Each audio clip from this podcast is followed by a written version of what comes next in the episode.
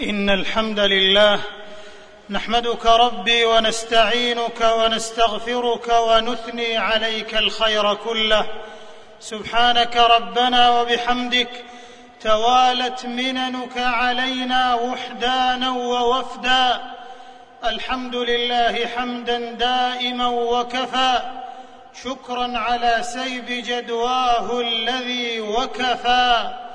وأشهد أن لا إله إلا الله وحده لا شريك له شهادة نستلهم بها التوفيق والرشدا وأشهد أن نبينا وسيدنا وحبيبنا محمدا عبد الله ورسوله أزكى البرية سيدا وعبدا صلى الله عليه وعلى آله الأطهار محتدا لم يزل يندى وذريته المباركين ثناء ومجدا وصحابته الأبرار والتابعين ومن تبعهم بإحسان ممن هام بهم اقتداء ووجدا وسلم اله العرش تسليما عديدا مديدا هم به أحرى وأجدا.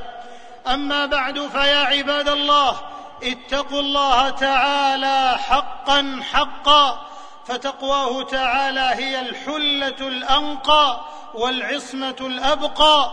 تصلح أحوالكم وترقى وتبلغوا من الأمجاد شأوا مديدا وسبقا. يا أيها الذين آمنوا اتقوا الله حق تقاته ولا تموتن إلا وأنتم مسلمون. فمن تدرع بالتقوى استنار بها وبات في بهجة الأعمال جذلانا فسر أمامك درب الخير مزدهر شجونه امتلات روحا وريحانا. أيها المسلمون حينما تكثر الفتن في الأمة والمتغيرات وتدلهم الخطوب والمحن في المجتمعات وتخيم على سمائها الصافية سحب المخالفات فيلتبس الحق بالباطل ويختلط الهدى بالضلال فإن الأمة لن تجد إلا في التمسك بالكتاب والسنة المستعصم. لأن في الكتاب والسنة الفوز والنجاة من المحن والمخرج من الورطات والفتن. وإنه في هذا العصر وبعد أن تسربت إلى صفوف الأمة ألوان من المسالك المنحرفة وتسللت صنوف من الطرق الفاسدة واختلط الحابل بالنابل وتشعبت المناهج والغايات وعمت الفتن والابتلاءات وتفرقت الأمة شيعا واحزابا وتاهت في أيام الزمان اعواما واحقابا وثارت عليها عواصف التغيير والمستجدات وهبت عليها أعاصير التموجات والتحولات وتداعت عليها الأمم فإنه لا منجى لهذه الأمة إلا بالتمسك بكتاب ربها وسنة نبيها صلى الله عليه وسلم. يقول سبحانه فمن اتبع هداي فلا يضل ولا يشقى ويقول عليه الصلاة والسلام تركت فيكم ما إن اعتصمتم به فلن تضلوا بعدي أبدا. كتاب الله وسنتي خرجه مالك في الموطأ معاشر المسلمين وإن الوهن الذي أصاب الأمة والضعف الذي حل عليها كالغمة حتى انقلبت الموازين واختلفت المقاييس وانتكست الرايات واحلولكت الظلمات وعلت الفتن كأمواج البحار الهادرة وصار أفراد الأمة كضرائر الحسناء وفشت فيهم معضلات الأدواء فعلى صوت الغوغاء فوق الحكماء فالوحي كاف للذي يعنى به شاف لداء جهالة الإنسان.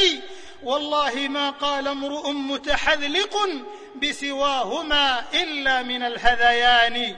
إخوة الإسلام وإن امتطاء صهوة الأهواء والافتتان بالآراء والبعد عن كتاب الله وسنة رسوله عليه الصلاة والسلام لهو الضلال والخسران والخزي والحرمان حيث الفتنة المشتدة والمحن المتلاحقة الممتدة. وقد قال ربنا سبحانه وهو أصدق القائلين ومن يعتصم بالله فقد هدي إلى صراط مستقيم قال الإمام الطبري رحمه الله ومن يتعلق بأسباب الله ويتمسك بدينه وطاعته فقد وفق لطريق واضح ومحجة مستقيمة غير معوجة. وفي الحديث أن رسول الله صلى الله عليه وسلم قال إن السعيد لمن جنب الفتن إن السعيد لمن جنب الفتن ولمن ابتلي فصبر فواها. خرجه مسلم في صحيحه وأحييت في الإسلام علما وسنة ولم تبتدع حكما من الحكم أسحما ففي كل يوم كنت تهدم بدعة وتبني لنا من سنة ما تهدما يقول الإمام مالك رحمه الله لا يصلح آخر هذه الأمة إلا بما صلح به أولها فإذا كان أولها صلح بالكتاب والسنة فلن يصلح آخرها إلا بالكتاب والسنة. أمة الإسلام لقد أمرنا الله تعالى بالرجوع إليه وإلى رسوله صلى الله عليه وسلم عند التنازع والاختلاف يقول سبحانه يا أيها الذين آمنوا أطيعوا الله وأطيعوا الرسول وأولي الأمر منكم فإن تنازعتم في شيء فردوه إلى الله والرسول إن كنتم تؤمنون بالله واليوم الآخر ذلك خير وأحسن تأويلا. قال مجاهد رحمه الله في قوله تعالى فردوه إلى الله والرسول أي فردوه إلى كتاب الله وسنة رسوله صلى الله عليه وسلم.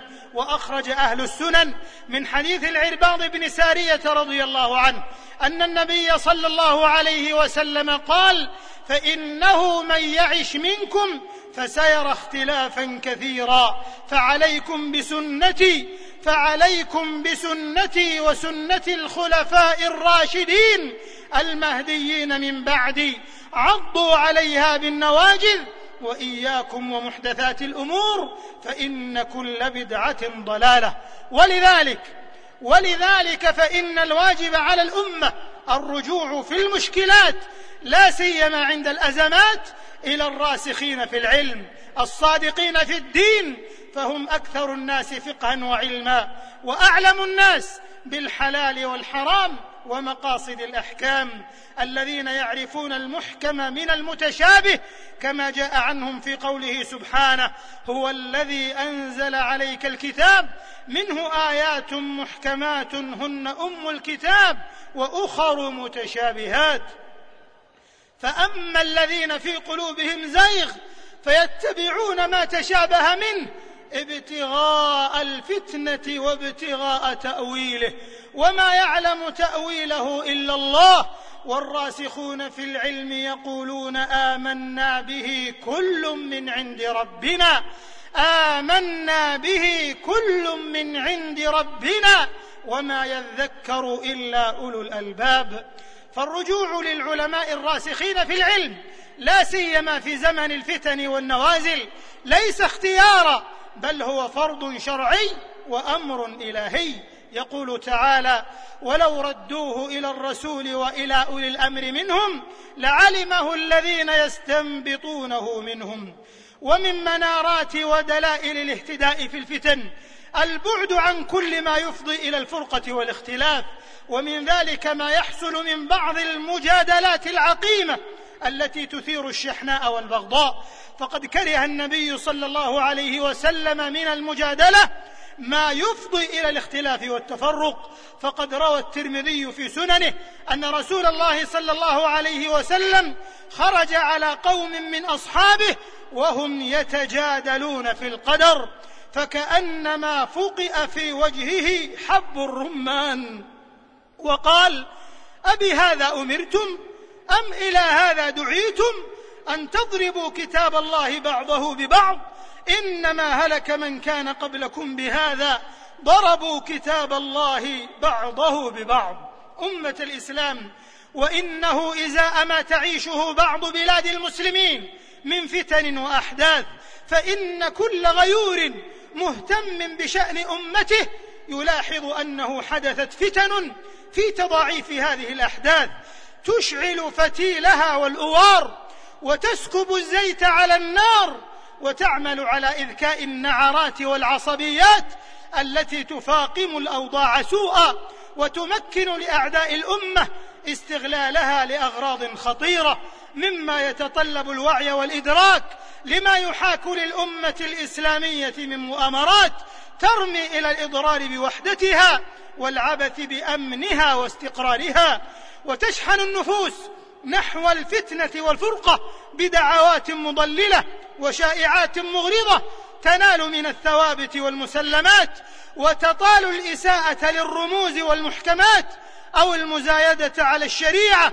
والتهجم على دور العبادة ليتحقق للأعداء ما يريدون من إهدار للطاقات وتدمير للمقدرات بما أفضى إلى إشغال أمتنا عن كبرى قضاياها ونكء مآسيها في ذكرى نكبتها ولعل الغير يتفاءلون بأخره بالمصالحة والاتفاق بعد التجافي والافتراق أمة التوحيد والوحدة.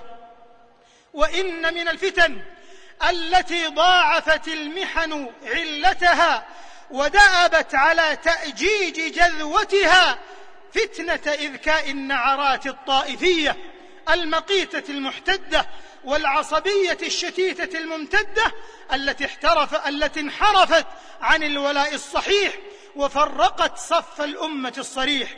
إن ركوب موجة النعرات الجانحة المتذرعة بحجج واهية إن ركوب موجة النعرات الطائفية الجانحة المتذرعة بحجج واهية وفي هذه الآونة تحديدا لم يكن من ديدنه إلا تصدير الفتن والقلاقل والبغضاء وصناعة الزوابع والشحناء وإفساد العلاقات البريئة بين أفراد المجتمع الواحد وبين أفراد الأمة جمعاء تشتيتا للوحدة الإسلامية. إن هذه أمتكم أمة واحدة وأنا ربكم فاعبدون. دون عقل رادع ولا ضمير وازع. وإن من المقلق للغيورين أن تلكم النعرات الرعناء. قد أمر أمرها وازداد وتوسع مدها وارتاد. ولكن دون إنصاف أو سداد حيث تتناول الحقائق المدللة الراسخة بالمغالطات الماسخة وتتصدر الحق الصراح بالتمويه والجناح وأسانيد مبتورة الجناح. ولعمر الله إنه لا فوز للأمة وسعادة للخلق إلا بالدين الحق على هدي الوحيين الشريفين. وإن كتاب الله أعدل حاكم فيه الشفاء وهداية الحيران والحاكم الثاني كلام رسوله ما ثم غيرهما لذي إيمان. وصدق الله العظيم حيث يقول في كتابه الكريم وهو أصدق القائلين وأن هذا صراطي مستقيما فاتبعوه ولا تتبعوا السبل فتفرق بكم عن سبيله ولا تتبعوا السبل فتفرق بكم عن سبيله ذلكم وصاكم به لعلكم تتقون. بارك الله لي ولكم في الكتاب والسنة ونفعنا بما فيهما من الآيات والحكمة. أقول قولي هذا وأستغفر الله العظيم الجليل لي ولكم ولجميع المسلمين والمسلمات من جميع الذنوب والخطيئات فاستغفروه وتوبوا إليه. إن ربي لغفور رحيم.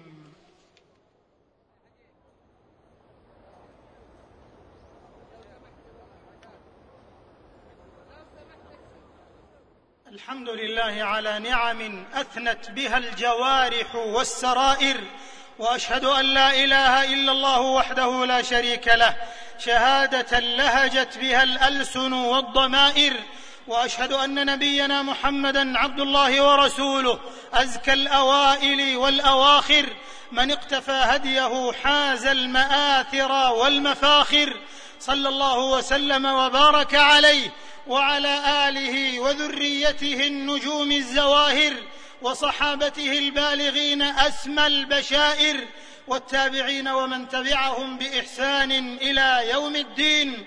أما بعد فاتقوا الله عباد الله والزموا دين الحق وما له من زكي الشعائر تفوزوا بخير الجزاء وعظيم الذخائر وتهدوا إلى أسنى الدلائل والبصائر. معاشر المسلمين وفي خضمها تلك الأمواج وزخارها الثجاج واستشرافا لآفاق مستقبل أزهر أغر لزم المجتمعات والأمم أن يعيدا صياغة أذهان الجيل من الشباب والفتيات وتنمية الوعي الإسلامي الصحيح لديهم في تواكب لأحداث العصر ومتطلباته وتطوراته وتحدياته واستنهاضهم للاعتزاز بالهديين الشريفين كتاب الله وسنة نبيه صلى الله عليه وسلم تحقيقا لوحدة الأمة وترسيخا لأخوة الإسلام. كن في أمورك كلها متمسكا بالوحي لا بزخارف الهذيان واتبع كتاب الله والسنن التي جاءت عن المبعوث بالفرقان. أيها الإخوة الأحبة في الله وإن من منارات الاهتداء عند الفتن تعظيم النصوص الشرعية ولزوم الثوابت المرعية والاعتصام بالجماعة والحذر من كل من يريد إذكاء الفتن وتفاقم الأوضاع وتأجيج الفرقة والنزاع والشقاق والصراع والتجاوز على مكتسبات الأوطان ومقدرات الشعوب والبلدان والسعي في الأرض بالفساد وعدم الانسياق المحموم والإغراق والسعار المذموم إزاء ما تبثه القنوات الفضائية والشبكات المعلوماتية مما يبعث على التهييج والإثارة. في غياب لصوت العقل والحكمة والنظر للمصالح العليا واعتبار المآلات والا تنزل النصوص الشرعية في الفتن والملاحم وأشراط الساعة على الوقائع والنوازل المعاصرة بعينها كما ينبغي الإقبال على العبادة والتزام الطاعة. فقد ورد عند مسلم وغيره أن رسول الله صلى الله عليه وسلم قال العبادة في الهرج كهجرة إلي. والإكثار من التوبة والاستغفار والإنابة والدعاء والضراعة والدعاء والضراعة. ولقد أرسلنا إلى أمم من قبلك فأخذناهم بالبأساء والضراء لعلهم يتضرعون. فلولا إذ جاءهم بأسنا تضرعوا ولكن قست قلوبهم ولكن قست قلوبهم وزين لهم الشيطان ما كانوا يعملون. تمسك بحبل الله واتبع الهدى ولا تك بدعيا لعلك تفلح ودم بكتاب الله والسنن التي أتت عن رسول الله. تنجو وتربح.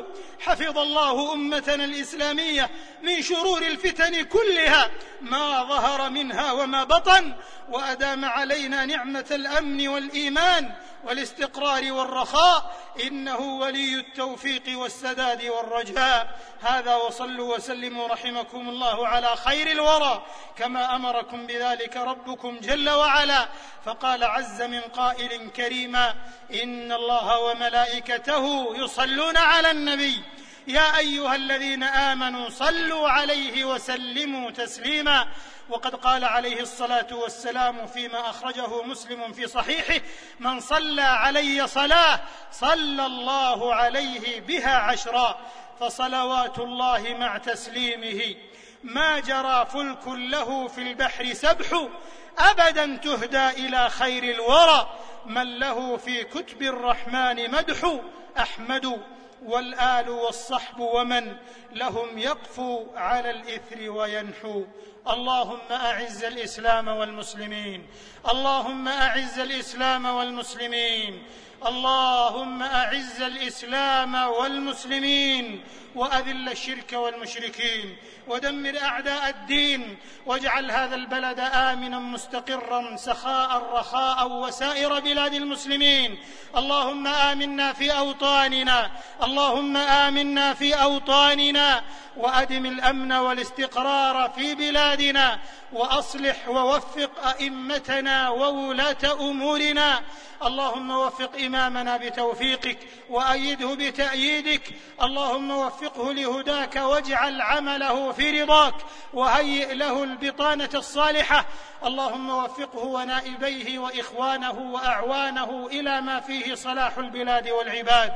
اللهم وفق جميع ولاة المسلمين لتحكيم شرعك واتباع سنة نبيك صلى الله عليه وسلم. اللهم اجعلهم رحمة على عبادك المؤمنين. اللهم أعذنا والمسلمين من مضلات الفتن. اللهم أعذنا والمسلمين من مضلات الفتن ما ظهر منها وما بطن. اللهم فرج هم المهمومين من المسلمين ونفس كرب المكروبين واقض الدين عن المدينين واشف برحمتك مرضانا ومرضى المسلمين. اللهم احقن دماء المسلمين. اللهم احقن دماء المسلمين. اللهم احقن دماء المسلمين. اللهم احفظ دينهم وأنفسهم وعقولهم وأعراضهم وأموالهم. يا حي يا قيوم يا ذا الجلال والإكرام.